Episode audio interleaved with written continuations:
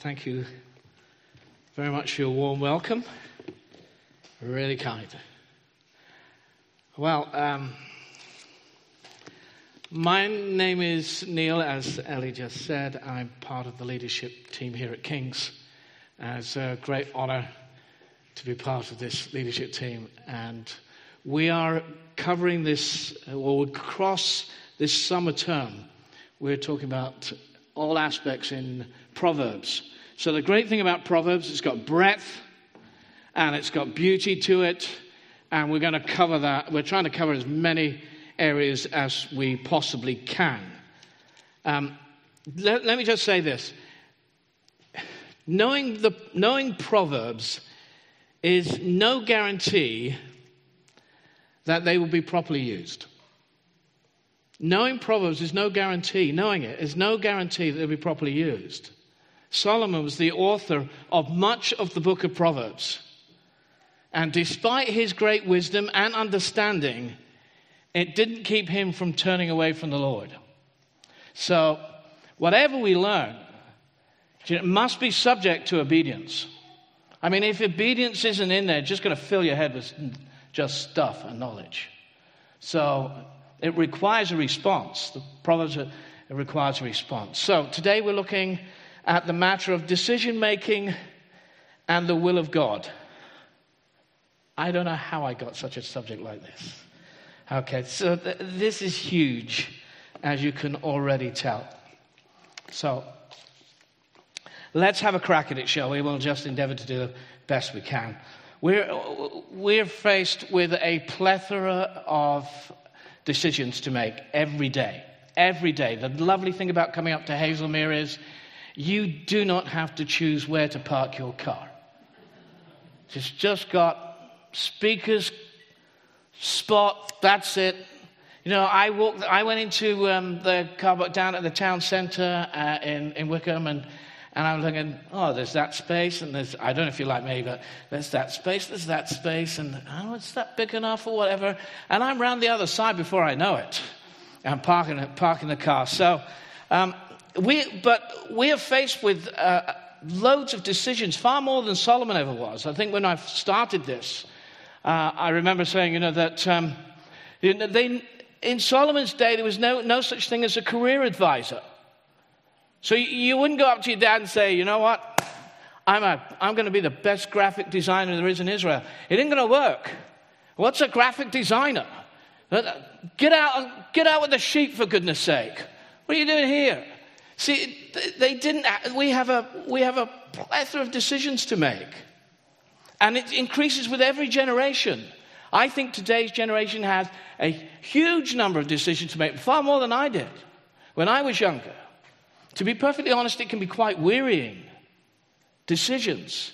I recall many years ago we had a couple of people came, they were from a, a relatively poor country, and they went to a supermarket. And they were absolutely stunned. They were just shocked. The experience was almost overwhelming. They, they had never seen such, so much produce and so many items for sale. They'd never seen it. It's, it sort of paralyzed them. Stood there with their mouths open at such opportunities. You know, even now, if I go shopping, I need exact details of what to buy. I mean, uh, size, brand, the whole business. I need exact details. I know a number of you are nodding your heads here. You, the reason is this there are too many alternatives on the shelves, just far too many. And somebody like me is going to get it wrong. So I want it written down. I want to know exactly what I'm supposed to get. Decisions, decisions, decisions. You know, some of them can be, appear to be, some of them can appear to be make or break decisions as we see it. Is this the right career? Is this the right person to hire? Is this the right person to confide in? Is this course right for me? Should I be on this course? Is this the right amount of freedom to give my child at this age? How many parents have been through that? Going through it. Should I marry? Or should I stay single? You just listen to all those decisions, you see. All these decisions are moral, they're legal, they're allowable, but they need wisdom. So I'm going to move around the Proverbs, and um, they'll come up as we speak. So I'm not taking one particular passage, I'll come towards that at the end. But Proverbs, Proverbs 11, verse 3 says, The integrity of the upright guides them, but the unfaithful are destroyed through duplicity. Now, Tim Keller leads a church called Redeemer Church in New York, and he says the word guide or guidance is the Hebrew word for rope. And, and they were very much used to uh, using rope as a method of navigation. So you'd need the rope to pull up the sails. You'd need the rope to move the sails. You'd need rope to, to fill the sails. Ropes were part of keeping the ship on course. The integrity of the upright guides, guides them. So here's the question. I said, how do we get God's guidance? I mean, it's just an open question. How do we get God's guidance? I really want to go down two questions here. One is, well, what do we mean by the will of God? What do we mean by the will of God? And how do we discover the will of God?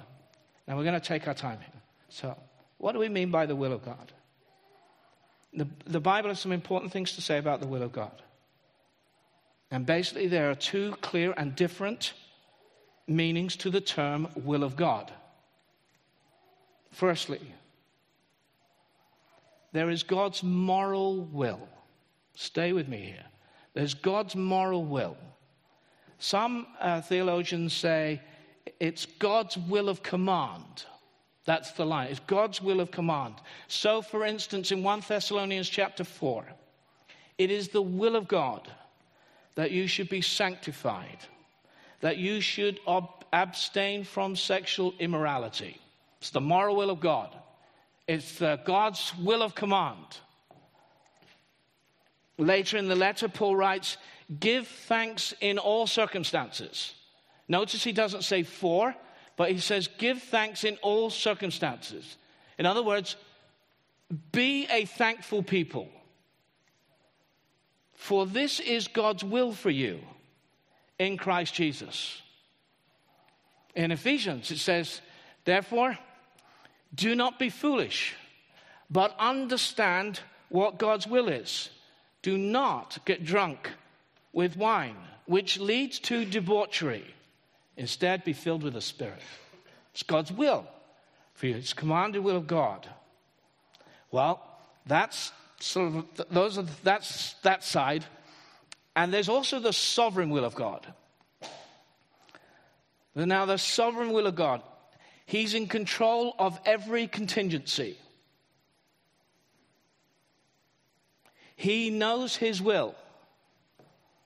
So in Proverbs 19, verse 21, it says this Many are the plans of a man's heart, man's heart, but it's the Lord's purpose that will prevail. Proverbs 16, verse 33 the lot is cast into the lap. But its every decision is from the Lord. So if you were in a decision making process and they what they call is they would pull lots, they pull out maybe like drawing who draws the short straw. Listen, every decision, but it's every decision is from the Lord. God isn't into lucky dip. He doesn't take chances. He's genuinely in control of every possible variable. Stay with me. He's in control of every possible variable, the sovereign will of God, every conceivable outcome, every contingency, according to his sovereign power.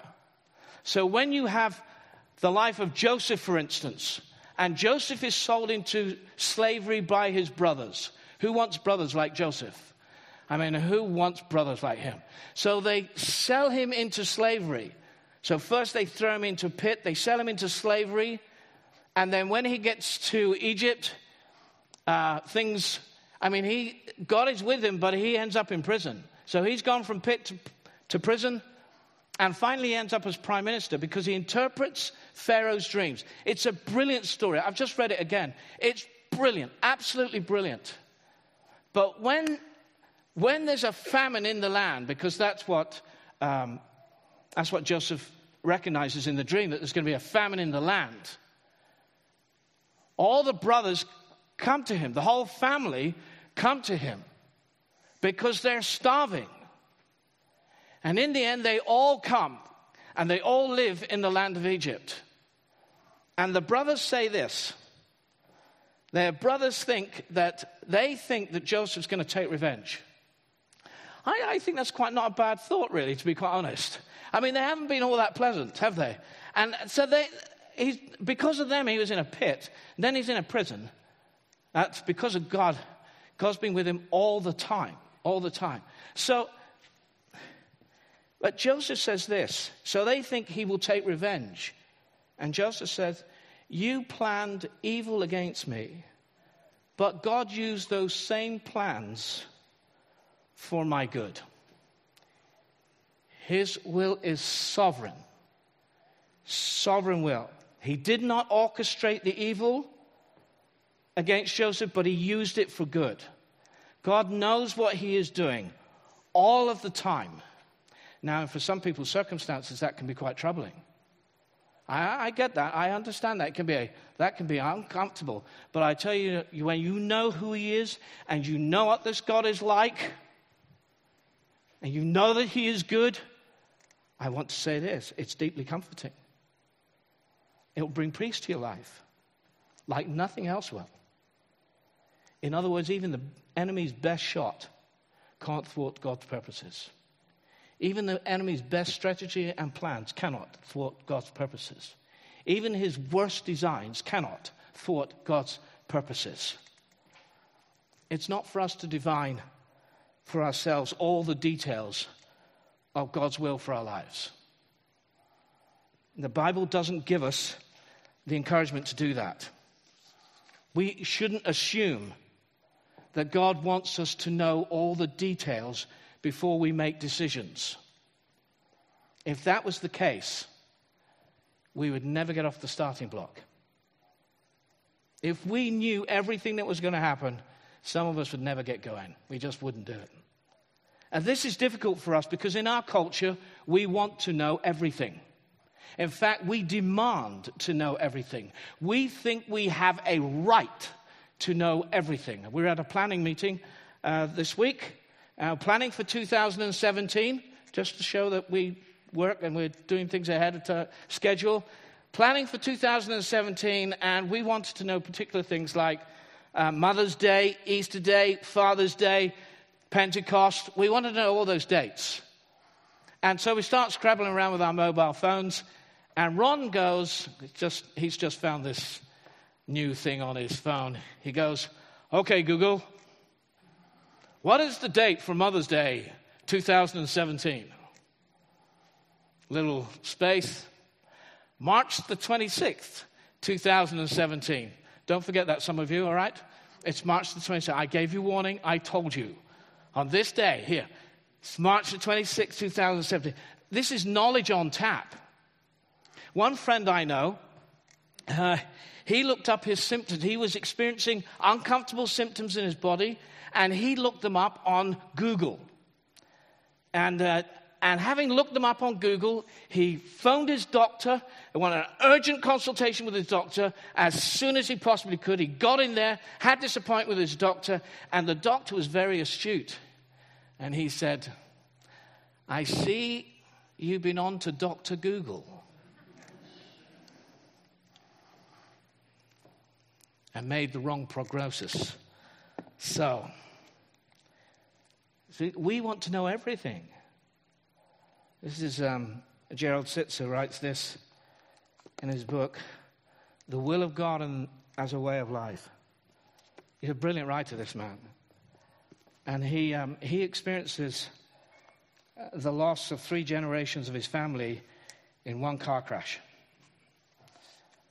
And in the drunken driver, so he writes another book on, um, uh, on how to go through this. And it was just, it's a brilliant, brilliant book. But this is the, the will of God as a way of life. And he, he writes this Well, then, what does the future hold for me? What does the future hold for any of us? We simply do not know. We cannot know. We should not know. If we did know the future, we would be too overcome with utter surprise or terror or both to respond wisely and make the most of it. Before life is done, we will undoubtedly be shocked by what happens to us. It's, very, it's, it's a very, very, very good book. It got him thinking all about the will of God through this tragedy that he experienced with his family. This, this, my friends, it should deter us from playing the Christian game of Bible roulette, where we lucky dip the Bible and we try and find a circumstance or situation that's sort of relative to ours in the Bible and get God's will for us. It should deter that sort of thing.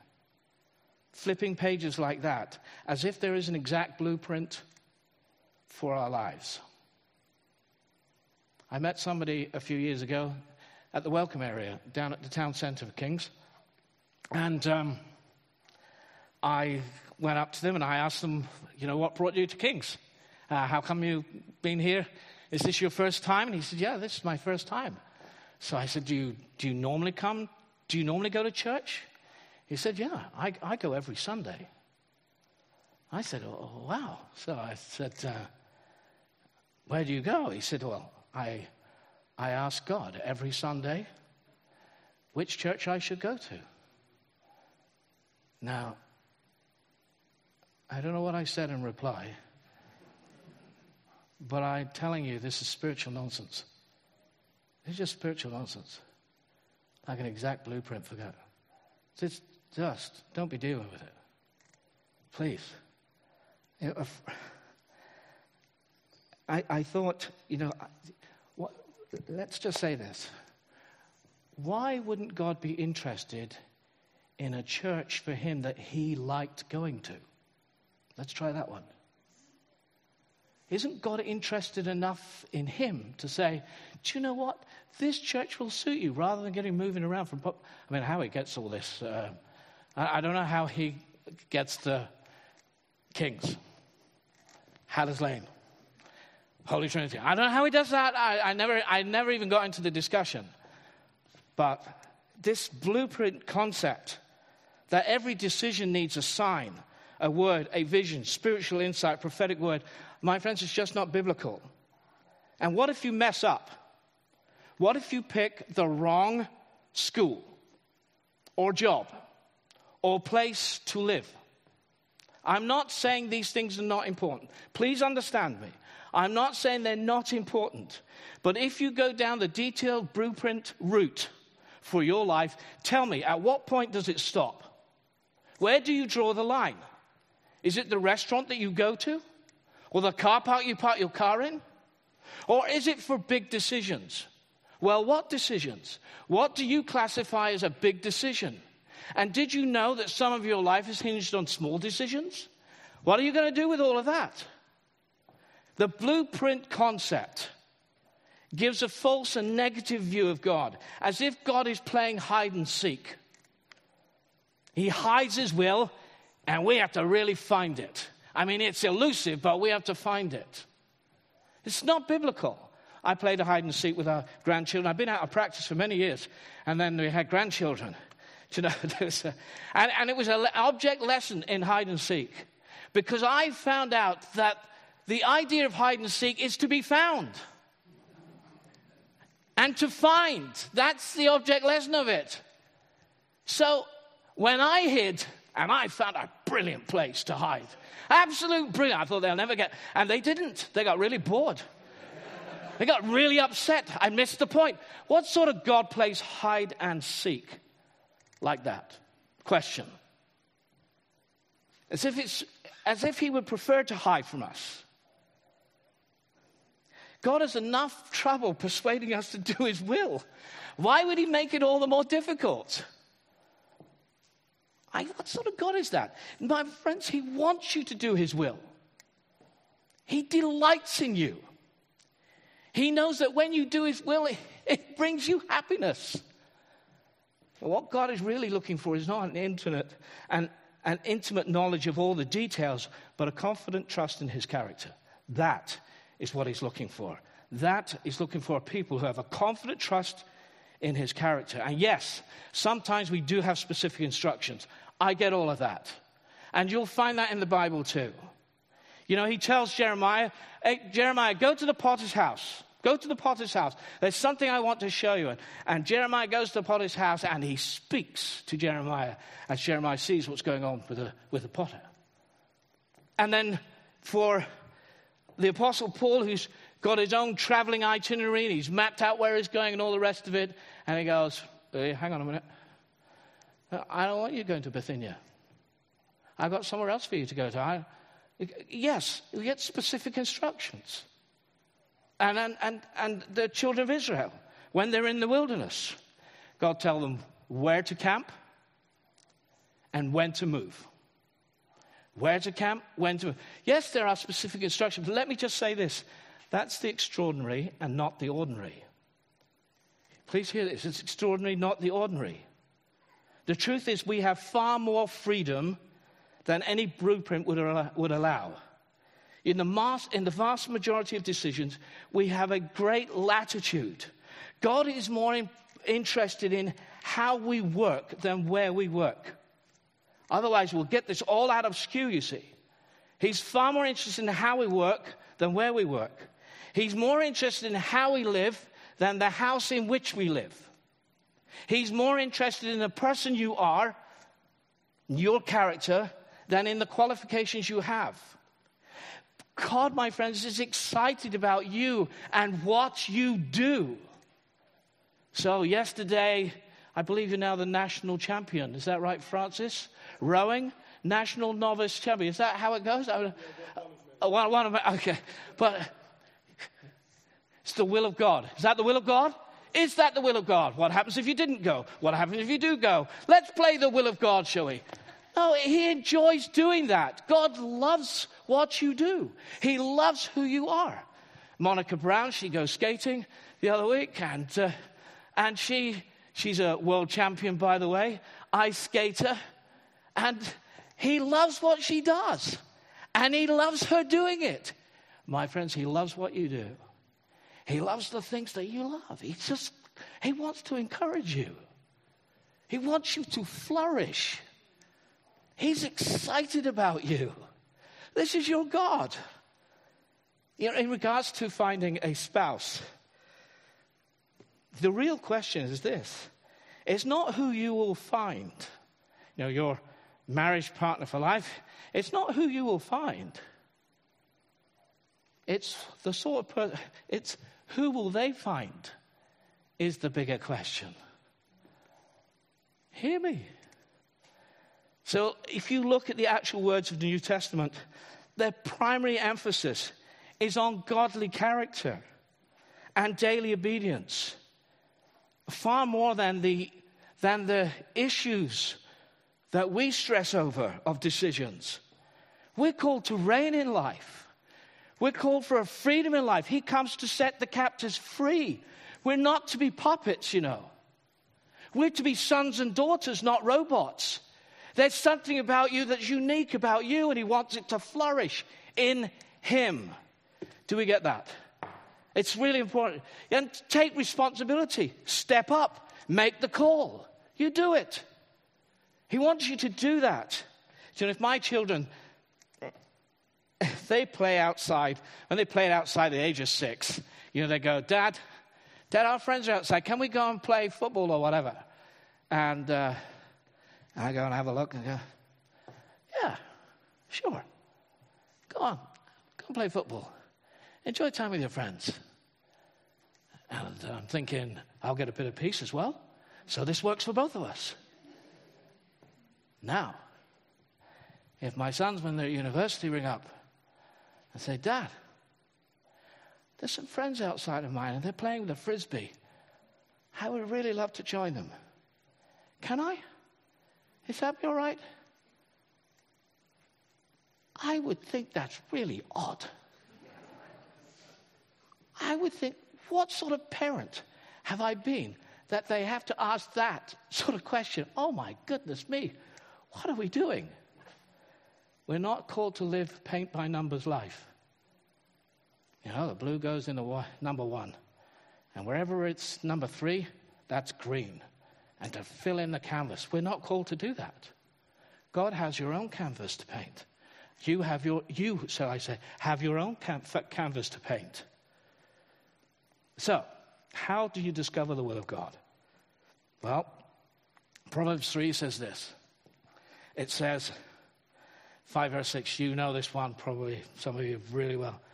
Trust in the Lord with all your heart and lean not on your own understanding. In all your ways acknowledge him, and he will direct your paths. Trust in the Lord with all your heart. Now, if you're making notes, quick points. All right, quick points here. One.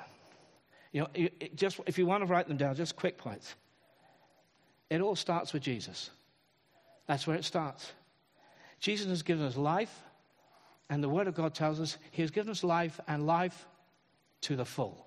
He's given us life to the full. And you look at His life, and everywhere it's full of color, and it's full of wonder, and it's full of vibrancy. And He touches people's lives. His life is so full. John says that, all, that if all the things he had done were written down, he says, I suppose that even the whole world would not have room for the books that would be written. Just imagine every library pulling out every book in every library and opening it up. It's not enough. It's not enough for all that he has done and for all that he is. It just wouldn't be enough to describe the, the life giving power and kindness of God. It's just not enough. There's a classic hymn, and it goes, um, it proclaims the love of God. It says, Could we with ink the oceans fill, and were the skies of parchment made, were every stalk on earth a quill, and every man a scribe by trade, to write the love of God above would drain the ocean dry. I love the words to this. Nor could the scroll contain the whole, though stretched from sky to sky. My friends, He's not an example to be followed, He's a Savior to be trusted. Hallelujah. Trust in the Lord. Go on, trust in Him. I'll tell you, He'll see you right. He knows, he knows you like no one else. Trust in the Lord. If we're united with Christ, and we are, He's going to make us like Him. God says, I want you to be co creators with me. The gospel says we don't need to do things better. It says we need the power of God in our lives. He's given you His Spirit to strengthen you, to guide you, to encourage you. He supplied you with all your talents and all your gifts, all your gifts and talents. Rowing, skating. Some people are so good at writing. They just write brilliant words of encouragement. Fantastic. Some people are so observant. It just like flourish. Go on, paint your picture. My friends, it's a relationship. It's a relationship. Reflects you and Jesus. He calls us to partner with him, not to be puppets, not to be robots, sons and daughters. Have a confidence in what God has given you. Don't keep looking over your shoulder and have I'm painting all the bots, uh, the right pieces in the right places. Don't do that.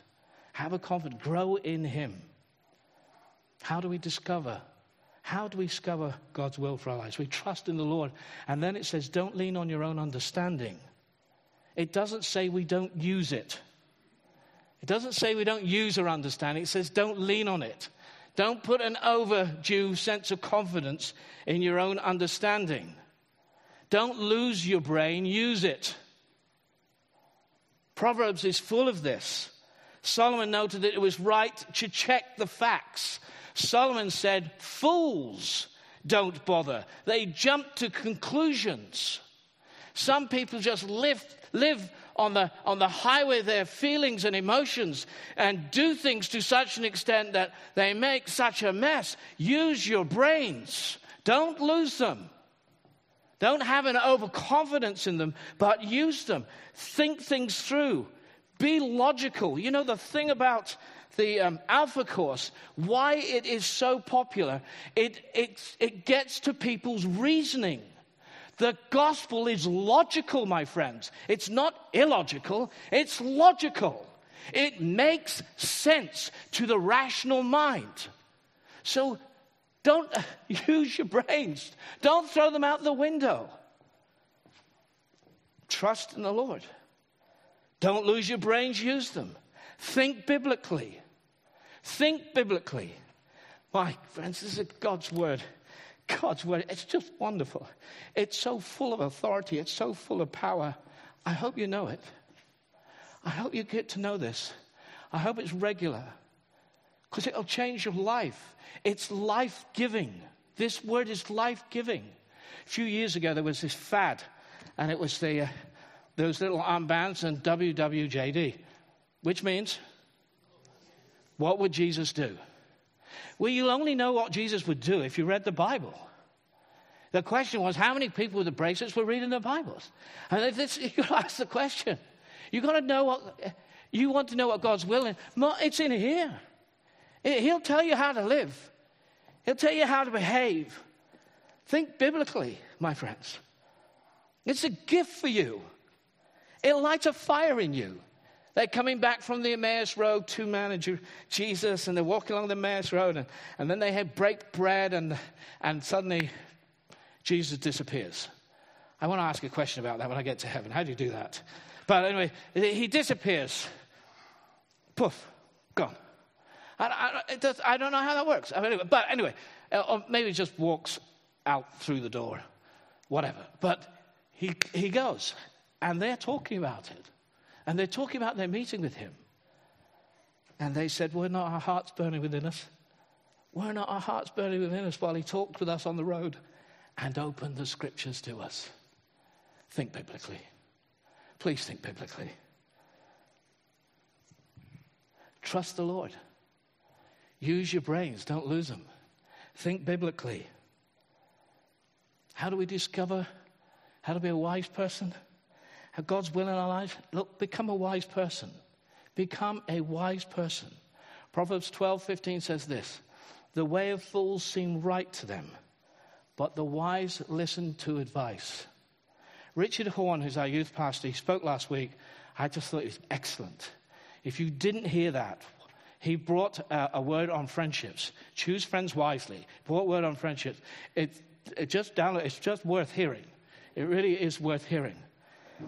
And um, I have to say, God has blessed me with friends here in the church, wise friends, precious, wise friends I, who have stopped me. They have stopped me making stupid mistakes in my Christian life. Hallelujah. There are friends that I go to and I sit down and I talk to them about things of great complexity and they just hear me out. And they are really helpful to me. And they'll tell me the truth as well. Things I don't want to hear. Choose your friends wisely. Choose your friends wisely. It's very important for you. I have people who are men and women of character, proven and precious in the life of God, rightly handle the word of God. Choose your friends wisely. Who are you speaking to? Who's speaking to you? Titus, Paul says this to Titus. He says he advises the younger women, the older women, to teach the younger ones. Have you got young women? Have you got some older women in your life? You know they're just ahead of the game, and wise ones, and they understand things. Have you got someone like that? It's important for you.